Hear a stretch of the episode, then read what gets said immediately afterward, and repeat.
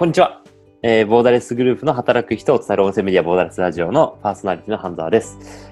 えー、本日はですね、ボーダレスグループ36社目、13カ国36社目となる、えー、新規の、えー、ソーシャルビジネスをスタートした、えー、起業家、えー、辻田、辻田博之さん、博之さん、博明さん、ひろあき。博明ですね。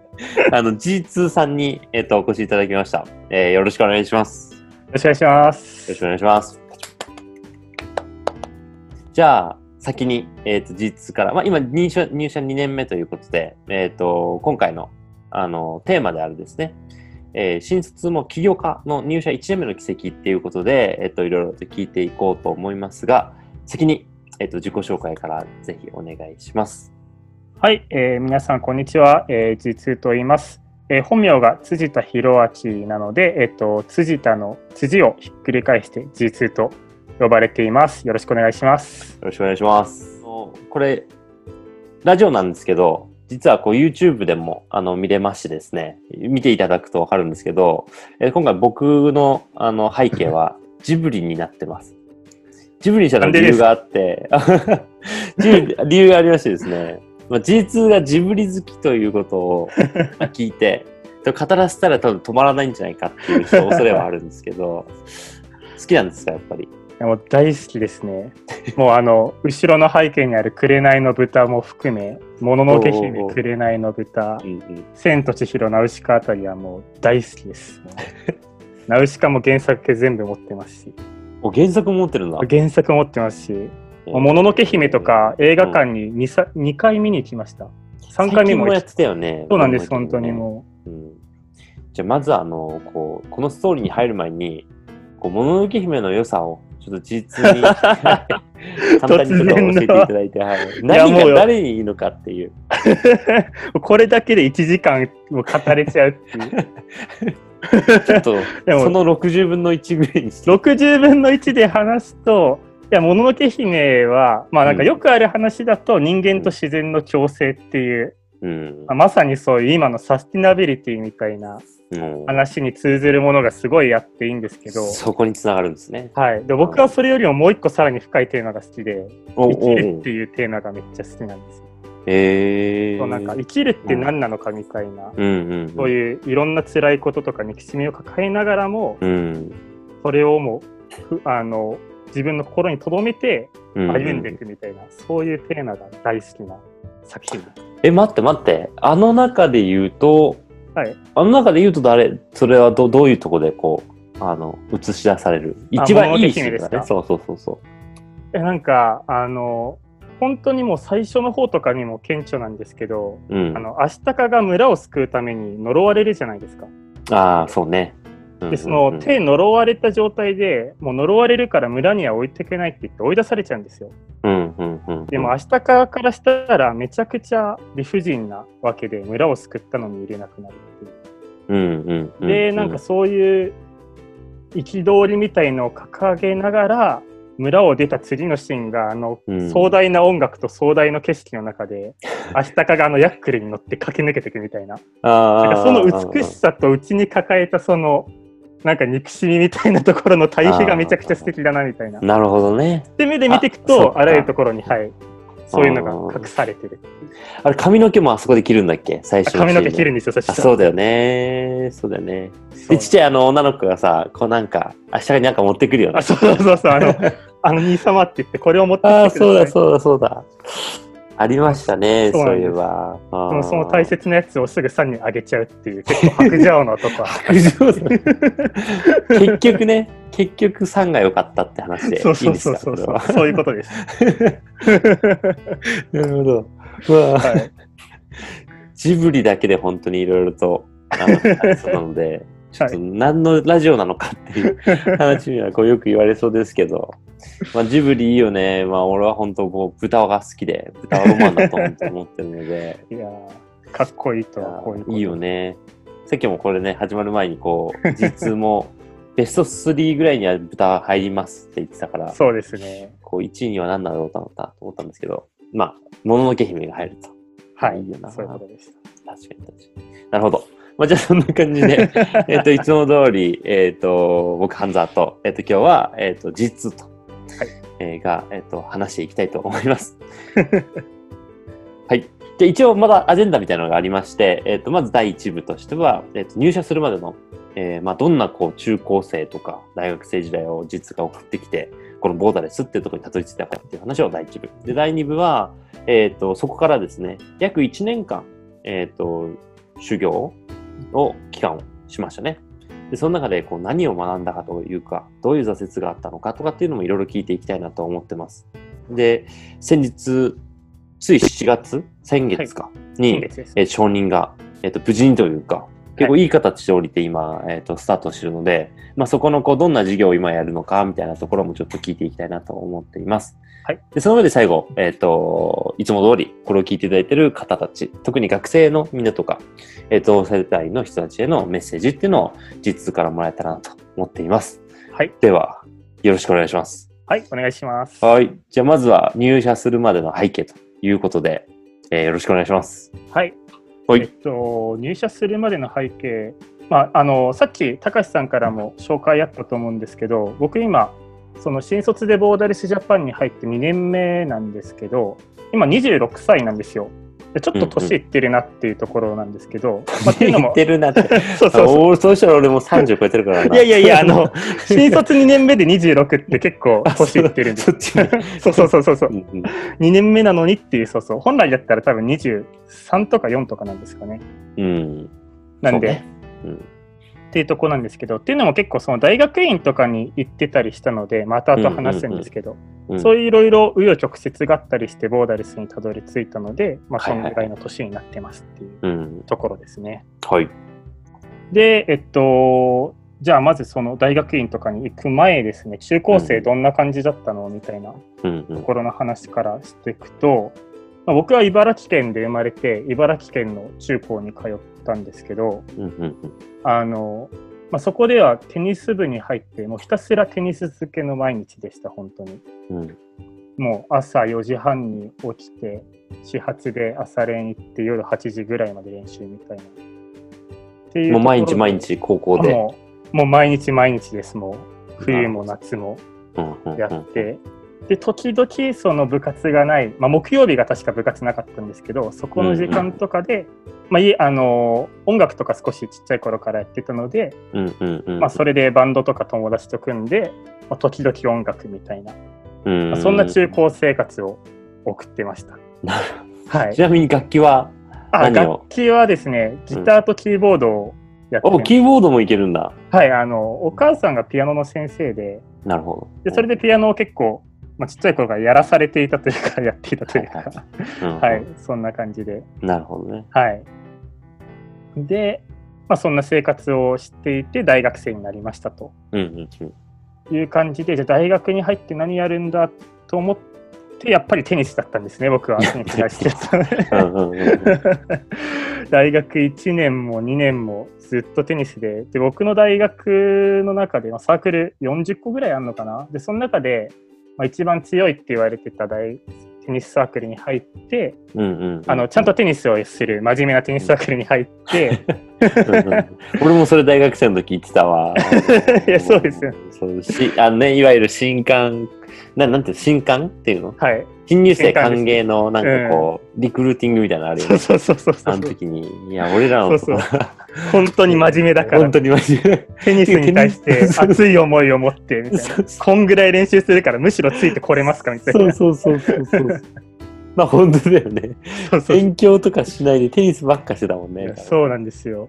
そうっていうのも実はこの高橋さんも半沢隆さんがうん。大学は違うんですけどその僕のサークルとうん。高橋さんがテニスされててそこのサークルがライバル関係だったっそうだね。うん実は不思議な縁があってやびっくりしたよね。入社した後にね。えお前あそこだったの？みたいな。そうそうそうそうそう、ね。うんっていうところですね。はい、っていう感じで、大学1、うん2年もテニスばっかりに当てくれるという感じでしたね。はい。で、まあ、そんな生活だったんですけど、まあ、大学3年ぐらいになるわけじゃないですか。うん。で、大学3年になったら、さすがにテニスばっかりやってらんねえぞというか、うん。ちゃんとその自分は何をしたいんだっていうとこと見つめ始めるっていう感じになったんですけど、まあ、そこで、あの、なんだろう。まあ、そのやりたいことなんだろうって考えたときに、まあ、2つあったんですね、僕が。うんうん。で、その1つが、まあ、あの、教育系のことに興味があったっていうこと。うんとうんうんもう1つが、まあ、結構そういう IT ベンチャーとかにも興味があったっていうところで、この2つをやろうと思ったんですよ。うんでなんか、それぞれの話をすると、うんまあ、教育系っていうのが、その、まあ、遡ると僕がその高校生の時とかに、まあ、その卒業生で大学生となったその先輩が学校に来てくれて、なんかいろんな話をするみたいな会あるじゃないですか。うんうんうん。あったんですけど、僕のところには。これあったかな？そうであって。でそう卒業生を囲む会みたいなうんやつで、そのいろいろ話をしてくれたのが僕にとってはすごいあの大きなうん刺激で、うん。うんなんか全然イメージが湧かなかった大学生とか受験生活みたいのがそれで結構鮮明になって、あうん。自分でもやれるかもしれないみたいなうん思えたきっかけがそれだったのでなんかそういうふうにあの話して伝えられたら伝えられてなんか自分みたいに頑張れる子がたくさん出てくれたら嬉しいなと思ってうん。大学さんの時からそういう、まあ、キャリア教育ですね。だから半分、まあ、そういうやつをやろうやりたいなと思ってうんうんうんでそういうことをやってるその教育ベンチャーの企業でそのキャリア教育の手伝いをさせてもらうっていううんうんのを始めました。なるほど。バイトとかっていうこと？じゃなくて？まあ、携帯としてはお金もらってたので、バイトみたいにはなるんですインターンまあ。インターンに近いですね。うんん。なんかしっかりそのプログラムがどうすればもっと良くなるかとかもしっかり一緒に考えながらやってる。うんうんうんうんうん。なるほはい。で、まあ、具体的には、その地方の中高生が東京に来てくれるタイミングで、まあ、修学旅行ですね。ど。うんうん。で来てくれるタイミングで大学生として僕が会ってあげると。でそうするとその大学生ってこういう感じだよとか授業こんな感じでやるんだよとか目目標ってこうやって持つということあるよみたいな話をし一緒にしながら座談会とかすることでその中高生のまあモチベーションを火をつけるというか、いや、いいね、確かにね。はい、なんか僕ら人生のターニングポイントを作ろうみたいな言い方をしてたんですけどうんうんうんうんうん。なんかそういう実の好きそうだね。そうそうそう このキーワードめっちゃいいなみたいな。そうっていうね体験を提供するっていうのをやってました。なるほど。うんはい、いいっすね。はい、すごいそれが今の僕の授業の原点の一つにもなっうん。た経験ですね。なるほど。はい。で、それがもう一つの教育って話で、もう一つがその IT ベンチャーっていうところの話なんですけど、うんまあ、ミーハーかって感じかもしれないんですけど、あのそうその時僕全然社会問題とかに対してのアンテナが全然立ってなくて。あの、なんか、まあ、僕は多分大企業に合わないなっていうのは分かってたんですよ。うん。その歯車とかになるよりは、その自分で何かその課題を見つけてそこに対して裁量権持ってやっていくとか、そっちの方が合ってるなと思ってたので、なんかそういう自分の力をつけたい。で、そういう裁量権がある中でやっていきたいなって思った時に、まあそういう、まあここ来たら圧倒的成長ができるよみたいな、そういう環境があるぜみたいな、まあ企業とかに、うん。えっと、まあ行こうかなと思って、で、まあその夏、大学3年の夏ですね、ぐらいからインターンとか受け始めて、で、大学3年の秋冬ぐらいにもう内定をもらったんですよ、うん。その中の一つから。うんうんうん。で、早いね。そう、は。結構早くて、周りの中でも、多分僕がすごい早い方だったと思います、そうだよね。うんうんうん。で、そこでもう、でももらったもう次の日ぐらいからもうそこでインターンを始めるみたいな。実際に力つけていこうぜみたいなうん感じだったんですね。はい。ですね。ですね。であちなみに言うと、すごい僕はそこの企業が今でも好きだし、うんうんうん、なんかすごいやっぱりいいんですよ。その日本再生っていう理念を掲げてて、うんうんうん。そのベンチャーで作っていくそのツールによっていろんな企業に導入してもらうことでそこの企業のマーケティング力とかがアップしていってうん。日本全体のそういう経済力をその企業からもっと上げていこうぜみたいな。まあ、それすごい大事だよなっていうふうに思うのですごい今でも好きなんですけど。ただそのそのベンチャー企業でそのインターンをさせてもらって数ヶ月経ったうちにちょっと僕の中で違和感が生まれて。うん。で、なんかその違和感が最初分からなかったんですね。うん。でもなんだろうっていうのをずっと考えてた時に、その、多分その、さっき言ったそのビジョンうんのところが、多分僕のやりたい形での、その、なんか日本をもっと良くするっていうのじゃなかったんだなっていうのが分かったんですよ。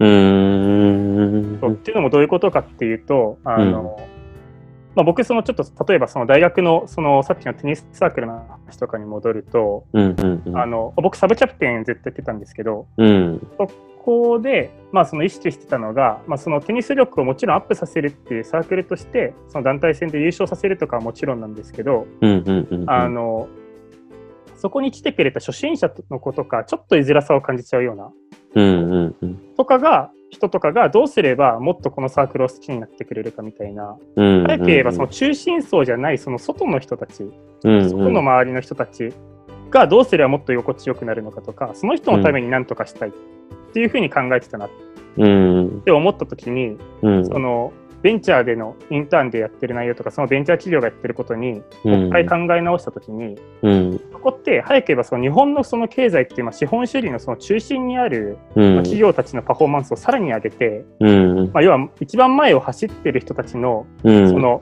馬力をもっと上げてもっともっと早くしようみたいな、そういう感じだなと思って、あーなるほどね。うなった時に、まあ、やっぱ置いてかれる人たちがいるわけでそのうん。資本主義のそうん。のサイクルから、うん。僕はそっち側の人たちに対して何かしたいんじゃないかっていうのに、そこでようやく気がついて。うん。でそこにようやく気づいたので、まあ、ちょっとやっぱ僕はこういうことがやりたいと思うのに気づいたんですって話をそのベンチャー企業の人事さんとかと話させてもらって、うん。うん。うん。うん。で、まあ、申し訳ないんですけどって形で辞退をさせてもらって、うん。で、そっちの道を行こうと思ったんですけど、そっちの道道をね、行こうと思った。はいはい。で、その時が大学4年とかですね。大学ね、はい、大学4年の4月とか、4月か。ははははそうだよね。さっき、こう、内定もらってから、結構インターンずっとやってたって言ってたもんね。そうなんです。なるほど。だからもう周りがそろそろ内定とかもらい出すみたいな、そういう時期で、いや、そうだね。うん。あの時は、そうだよね。あの、ちょっと今から時代が前なので、うん、あのそうですね。就活が少しね、早くうんて、早かったんでいどんぐらいから就活したかな、俺も。なんかほんと年明けぐらいからはやっぱみんなやってたりとか、す。そうやっぱですね。早うんい人だと、あれだよね、もっと、こう、年内からやってたりとかね。そうです3ね。年年内ぐらいからやってる人もいるし、そうだよね。うん、年明けの2月ぐらいからなんかいろいろ OB 訪問とか始めてる。やってた、やってた、俺も。うん。そうです随よね。分と失礼な学生だったなってね、今から自分のことを思うと思うけど。人事になってからよくい。やーね、本当いやもう社会人になったらやっぱ思うよね。よく、なんかまだあるじゃん、Gmail でさ、めっちゃ昔のメールとかうん、ありますよね。見ると、恥ずかしい。欲しいな、そう。ごめん、ちょっと、ちょっと脇道それちゃったけど、なるほど。いやいやはい4月ね。うんはい、でそれで、まあ、まあ他の人と同じようにそこからもう一回就活頑張り直すって道もあったかもしれないんですけど、うんうんうん。まあ、まだその僕はそういう経済から取り残されてる人たちのことをちゃんと知らないじゃないかとうんでその状態で道を決めるのはどうなんだろうと思ってうんうんだからそのまあいろいろ考えた結果うん。大学院に2年間進んでうん。大学院でそういう経済から取り残される人の勉強とかをちゃんと実態っていうのをちゃんと見てその上で自分の将来を考えようと思なるほ思って大学院にそこから勉強を始めてど。なんとか進学することができた。真面目だね。真面目というか、すごいちゃんとしてるよね。なるほど。はいはいはい。そうですね、今思えば。そっか。でも、期間短かったんでしょ？多分。あもう2、3ヶ月ぐらいでした。あもう本当詰め込みました、もうん。いやう。英語も詰め勉強し込んでいけないしいけんのがすごいよな。いやいやいやいや、もうめっちゃ勉強しましたもん。はい。うんですねでそれで、うんじゃあ、いざ大学院入りましたと。うんで。それが多分2017年かな？2017年とかに大学院に入って、でうん僕はその経済から取り残される人って、うん。まあ、今みたいにその社会問題に対してまだそこまで知識が、がなかったので、うんまあ真っ先に思い浮かんだのが貧困だったんですね。うん。で僕はその大学の頃とか、まあ、休みの時とかにカンボジア行ったりとかフィリピン行ったりとかで、うん。まあ、その東南アジアに行ったりして、東南アジアがすごい好きだったっていうのもあったので、うん。まあ、東南アジアはまだ貧困が残ってるっていうのも分かってたから、東南アジアの貧困研究をやろうとうん思ってスタートしました。はいはい。うんうん。で、そこでの、まあ、やっぱ2年間というか、研究での、まあ、実際、まあ、フィールドワークで実際に足運んだりした経験というのは、すごい僕にとって大きな、まあ、それこそターニングポイントの一つでして、二度目のターニングポイントがここはいで。2度目のターニングポイントうんっていうのも、そのまあインドネシアの研究してたんですけど、うん。インドネシアのジャカルタっていう首都に行って、そこのスラムの人たちと会ったりして、でそこでなんか結構、まあ、いろんな価値観の違いっていうのを知ったんですね。まあ、日本だったら、その、ね、なんか、すごいあのインフラとか整ってるけど、向こう洪水とか、ちょっと雨降るだけですごいうん。やられちゃったりとかするし、うん。まあ病気とかもあるし、みたいな。うん。そういう問題面も見たし、うん。でもすごい心は豊かだみたいな。心は、うん。あの、子供はすごい無邪気で素直だし、なんかそんな豊かじゃないのに、僕が行くとすごい食べ物とかいろいろ出してくれる。みたいな。っていうのがあった中で、うん。まあその、やっぱりその貧困の問題っていうのも見えた一方で、その、さっきその大学3年から僕キャリア教育やったっていうふうな話したと思うんですけど、うんそこで出会ったたくさんのもう多分800人ぐらいの中高生と僕あったんですけど、うんうんうん。その中高生たちとそのインドネシアの子たちを比べたときに、うん。日本の子たちにも問題あるなうん。ということに気がついて、うん。まあひ一言で言っちゃえば自己肯定感が低いというか、うん。これやってみなよって言っても、素直にそれはあなただ、あの素直にいいねって言えずに、うん。それはあなただからできたことでしょみたいな。うん。もう諦めちゃってる子がすごい多いなと思って、うん。なんかここの問題に対しても何かやらないといけないなってのをすごい強く、その東南アジアって海外に行ったからこそ日本の問題が見えたというか、うん。なるほどね。はい。うん。っていうところで、うんうん。どっちかやりたいなってタイミングで、ちょうどボーダレスジャパンとたまたま出会って、うんうんうんちょうどボスがうちの大学に講演しに来てくれて、うんうんそれにたまたまですよね。あの田口さんあ、ですね。そう、あの、田口。ボスとはい。はい 言ってますが代表の田口ですね。そうですね。で、ちょうどボーダレスジャパンの話をたまたま聞いて、うんでも直感的に、あ、ここだと思って、おーで、その日に、あの、採用のメールを出して、最後のあエントリーシートか。あエントリーシートです、ね。はいはいはいはいはい。っ ていう感じでした。なるほどなるほど。はいそれで入ってきたと。それで、はい。なるほどねさ。せてもらって。はい。なるほど。ちなみに、あの、こう、こう、何？日本の子供たちはうん自己肯定感がやっぱりこう、弱いというか、うん。だなと思って、もしかしたら、後で授業内容のが出てくるのかなもしかして。あ、出る気もしますね。ますか？あじゃあちょっっと、またその時に、と、はい。なんでこう、そうなっちゃうんだろうなっていうのは、うんぜひ、あの、聞かせてもらえたらなと、はい、ぜひぜはいひ。思います。はい。ありがとうございます。ちなみに、あの、こう、ボボーダレスにそこでこう出会ってっていううんことだったので、なんかこう、ボーダレスを最初に知って、こう、まあ、ボスの、えー講義かな？講演かな、見た時の印象とかってどんな感じだった印象は、なんか、いやもう、すごいびっくりしたっていうのが最初の印象で、の、こんなところあるんだみたいな。うん、あの、社会起業家って言葉は僕は知ってて、うん、うん、なんか、そのちょうど大学院2年の時だったんですけど、出会ったのが。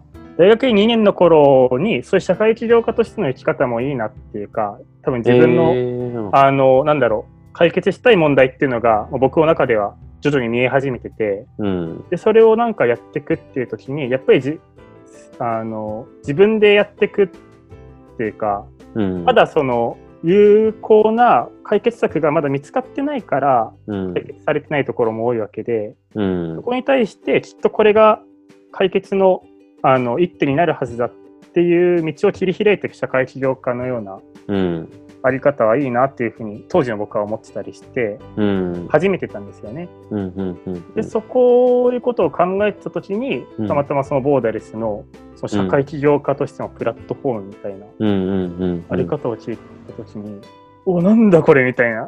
うん、すげえと思って。なるほど、なるほど。はいじゃあなんかこう純粋に、お、すげえな、もうじゃあここに行くしかねえっていうなんかもう直感的にもうここだなみたいな、ここダメだったらもう1年休学して考えようかなみたいな。なるほど、なるほど。うん。そっか。はいじゃあ不安とかは特になく？まあそうですね。あ、ボーダレスに行く不安ですか？そうそう、エントリーするときとかにさ、なんか。あーまあなんか、あなんか俺の時 俺の時だったらもうなんかホームページがなんかあるんだかないんだか。あ のそのぐらいのね、時に俺はエントリーするから。そうそう。そうですね。なんか不安というと、うん。なんなんだろう。あの、うんないわけじゃなかったのかもしれないんですけど、うん、まあ、やっぱり本当にその正体がわからないみたいな 悪く言っちゃう どんなとこなんだろうみたいな。まあ、ウうんうんェブとか見たらもう結構書いてあったから、ある程度信頼できるだろうなとは思ってたんですけど、うんうんうんうんっていうのはあるけど、まあ、その本当に他の、まあ、もし途上国の貧困解決するなら例えば JICA だとか、そういうとことかじゃなくていいのかみたいなうん。うんのは思ったりしたんですけど、なんかやっぱボーダレスだからこそできる可能性みたいのを思ったからうん。なんかそこの可能性を潰しちゃう方が僕的には不安だったというか、うんうんうん。なんかせっかくそこにいいチャンスがあるかもしれないならやっぱ取り込んでくる飛び込む価値は大きくあるだろうと思って。で、飛び込んだと。飛び込んでみた、なるほど、なるほど。はい、感じです。なるほど。それで2000 2019年に、えーはい社会教科コースで、えー、と新卒を入社したっていうことですね。はい、そういう感じです。なるほど。ありがとうございます。はい、じゃあまあ、えっ、と、こんな感じでまあ入社したよっていうことで、えっ、と、次はですね、こう実が、あのーこの、じゃあ、新卒入社してからの1年を聞いていきたいなと思います。